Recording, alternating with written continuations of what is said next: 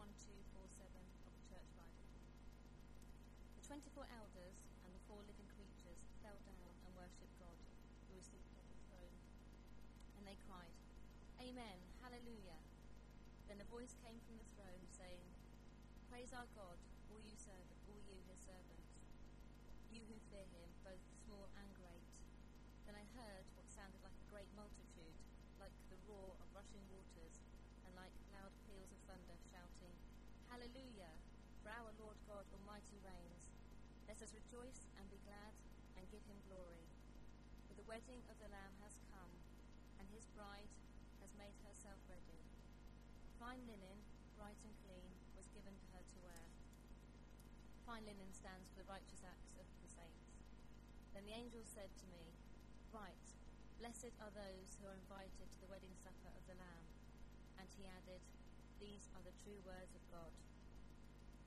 And now on page 1249, Revelation 21, verses 1 to 4. Then I saw a new heaven and a new earth, for the first heaven and the first earth had passed away, and there was no longer any sea.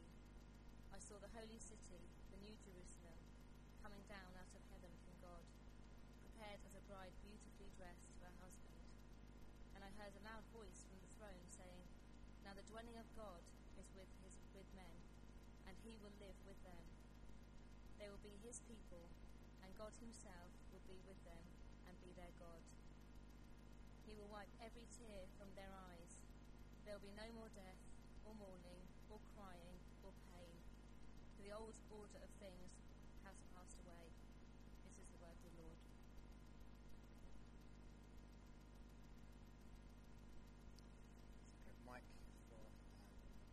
Please, just pray for you, Mike.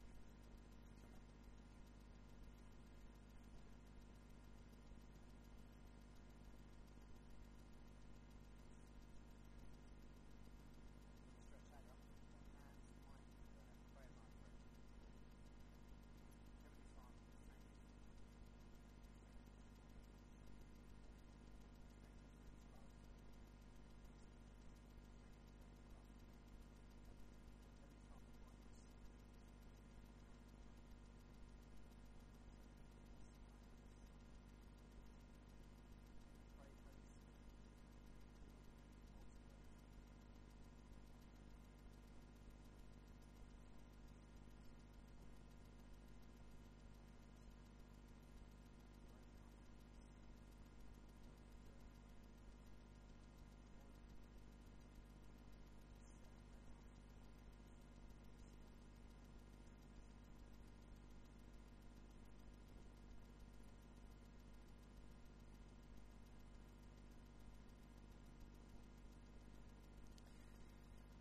This is our last evening of the summer term, the last in our series on the church.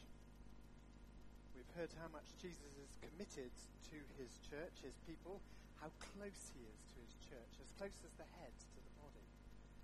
We've discovered how much he values the church, enough to die for it, how significant the church is to Jesus, his only agent in the world, how much power he has given to it as his army, and what his purposes are for the church: worship, and fellowship, and discipleship, ministry, and witness. Well, tonight we're going to look at the last and most wonderful of the New Testament images of the church, which really sum up all of these aspects and show us just how much and in what kind of a way Christ treasures us. Because as well as being his people, his temple, his army, his family, and his body, we, the church, are also his bride. Just to get us into the mood, I'm going to ask James to play us a piece of music. It was sung by massed choirs and played on the great Westminster Abbey organ. I think you'll also hear some kettle drums and trumpets of the Royal Trumpeters in there somewhere, and it was played for the procession of Kate Middleton. Let's hear it. The coronation of Edward the Seventh, George V, with Elizabeth II.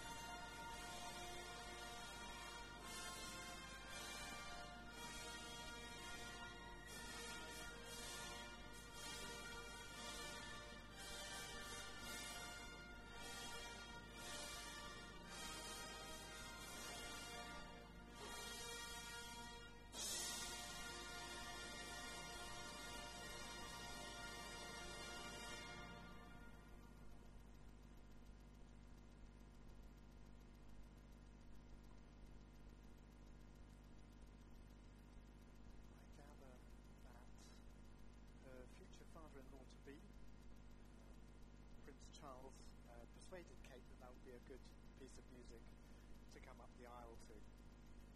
I think there was some excuse for that. It was written for that cathedral for the wedding of Edward VII, and played at the weddings of Kings George and Elizabeth II, her grandmother-to-be.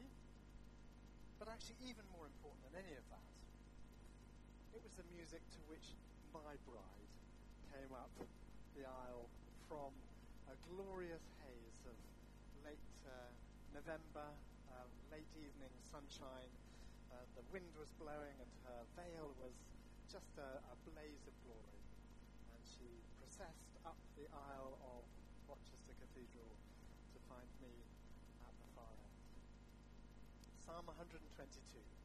I was glad when they said unto me, we will go into the house of the Lord.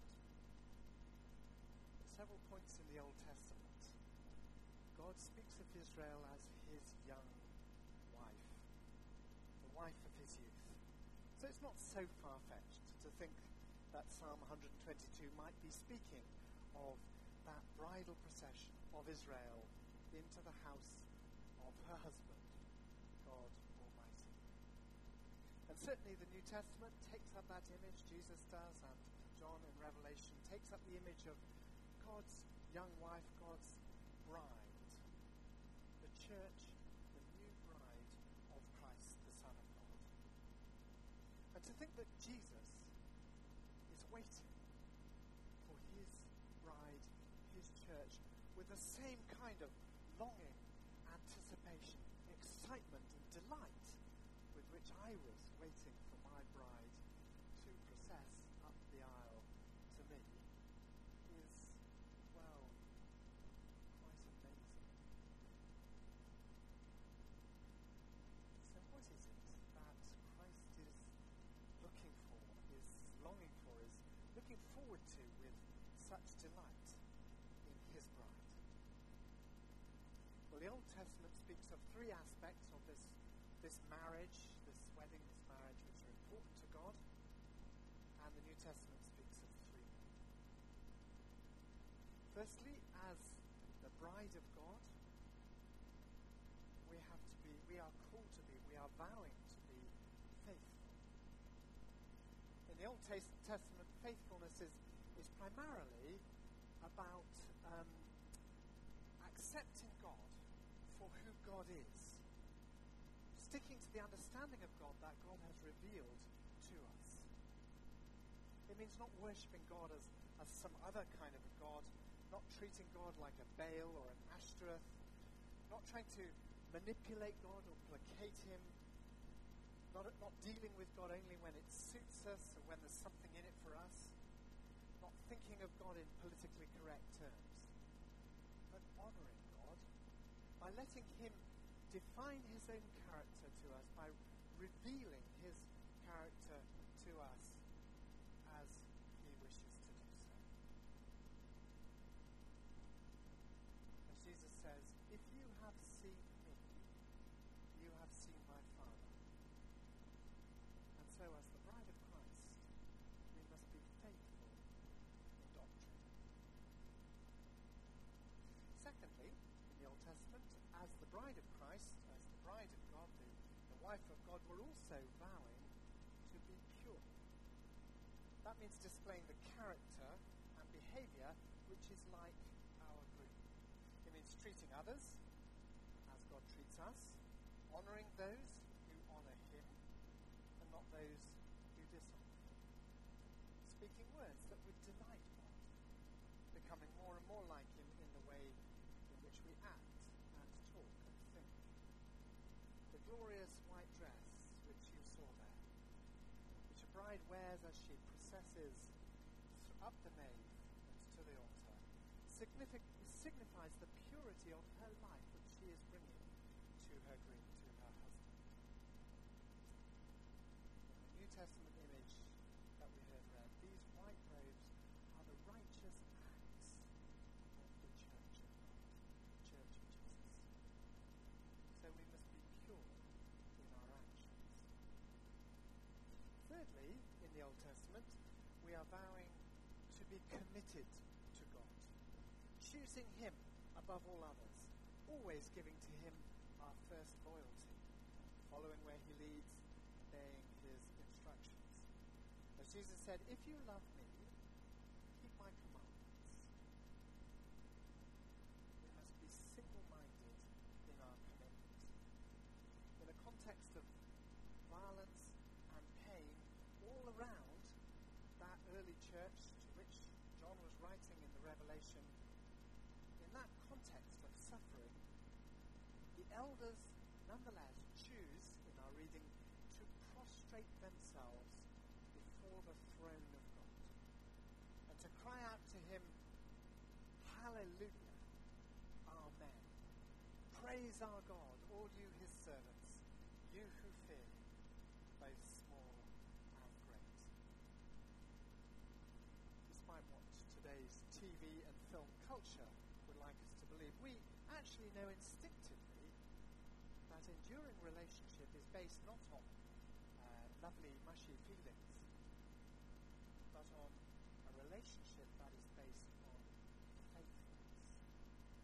When someone is unfaithful, even in those same films and TV programs, we recognize the injured party seems to be well within their rights to resent such betrayal and move on to someone else who will give them the kind of faithfulness they are longing for. So it's understandable that God, who gives to us that kind of faithfulness, should desire, indeed demand, require from us the same kind of faithfulness in return. He asks us to be faithful in doctrine, pure in action, and single-minded. However, it has to be said that a faithful relationship can also be a loveless one in which people are locked together in fear or duty. Faithfulness on both sides does give security, but it doesn't necessarily also give blessing. So the New Testament adds in three more aspects of this wedding. So fourthly, we are vowing to love our God, not just to be faithful. Primarily, of course, love means choosing to ignore our own needs and to bless the other person, to make any sacrifice that we can in order that we can bless them. We know that Jesus has wooed us with exactly that kind of self-sacrificial love, that at whatever cost to Himself, He has done what was necessary in order to win our greatest blessing. Now He invites us to love Him in response, to set aside our own desires and to seek out His. One day, He will personally and so tenderly wipe every tear from our eyes. Meantime, He asks us to ignore the tears in our eyes, to take His handkerchief and to wipe away the tears from other people's eyes. We must be self-sacrificing in our love. Secondly, fifthly, we are also offering ourselves in this marriage in vulnerable intimacy. The consummation marriage is not actually, finally, about pleasure. It's about a naked vulnerability, one with another, that bringing who we actually are to the other person and entrusting ourselves at our deepest level to them and finding that they delight in us, that they respect us, that they honor us, that they cherish us. Behold, the dwelling of God is with them, and He will be with them, and they shall be His people. God Himself will be their God, and will be with them. I will come and take you to be with me, says Jesus to His disciples, so that where I am,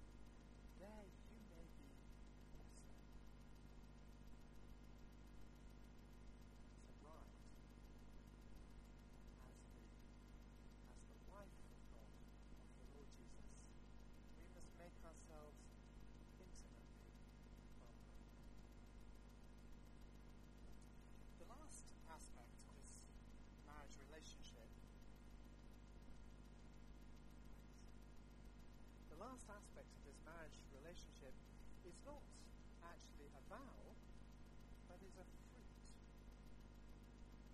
It's the sweet, succulent cherry of love, which is put gently into our mouths by our wedding partner. When we commit ourselves in faithful honor, in purity of life, in singleness of commitment, in sacrificial love and vulnerable intimacy, when we find the other has committed himself to us in just the same way, we will find ravishing our senses and melting our hearts the sweet, sweet fruit of joy. I have told you these things, says the Son, that my joy may be in you and your joy may be complete. So I have for you here a bowl of cherries. If you like cherries, then take one from this bowl and enjoy it. And as you taste it, just think of that moment of bursting senses when you will enter the presence of your Lord and beloved, your bridegroom. Take one. There's a bowl full.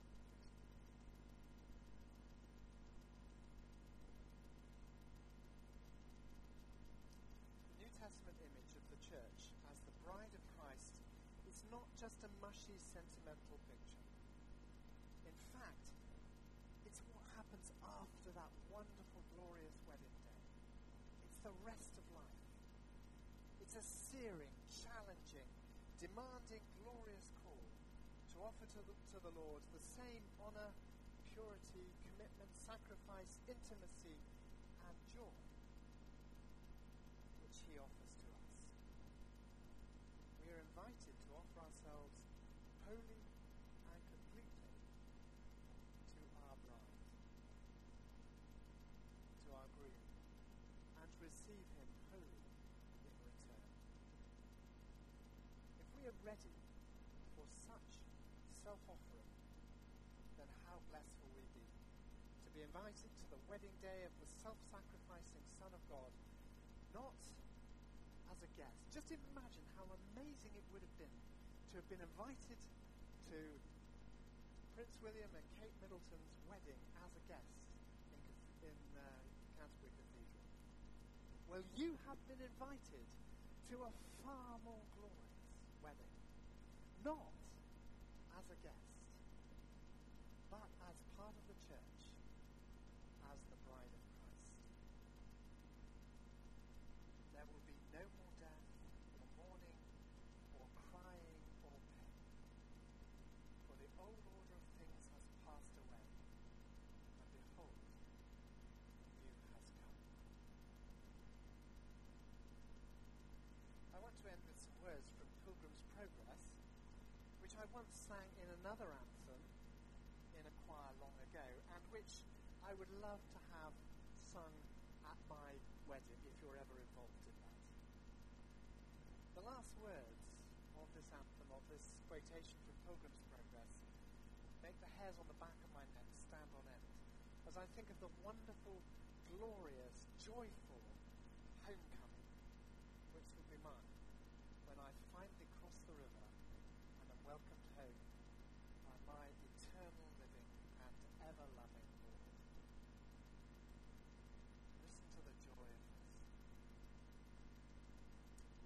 After this it was noised abroad that Mr. Valiant for Truth was taken with a summons by the same post as the other, and had this for a token that the summons was true, that his pitcher was broken at the fountain. When he understood it, he called for his friends and told them of it. Then said he, I am going to my father's, though with great difficulty I have got hither, yet now I do not repent me of all the trouble I have been at to arrive where I am.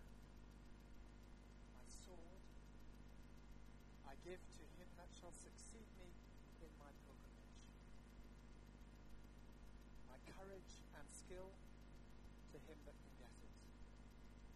My marks and scars I carry with me to be a witness for me that I have fought his battles who will now be my rewarder. And the day that he must go hence was come. Many accompanied him to the riverside, into which, as he went, he said, Death, where is thy sting? And as he went down deeper, he said, Grave, where is thy victory? So he passed over, and all the trumpets sounded for him. All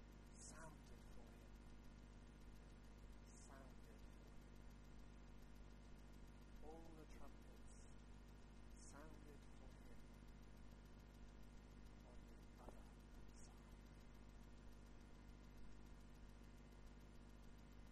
Hallelujah. For our Lord God the Almighty reigns. Let us rejoice and be glad and give him glory. For the wedding of the Lamb has come, and his bride has made herself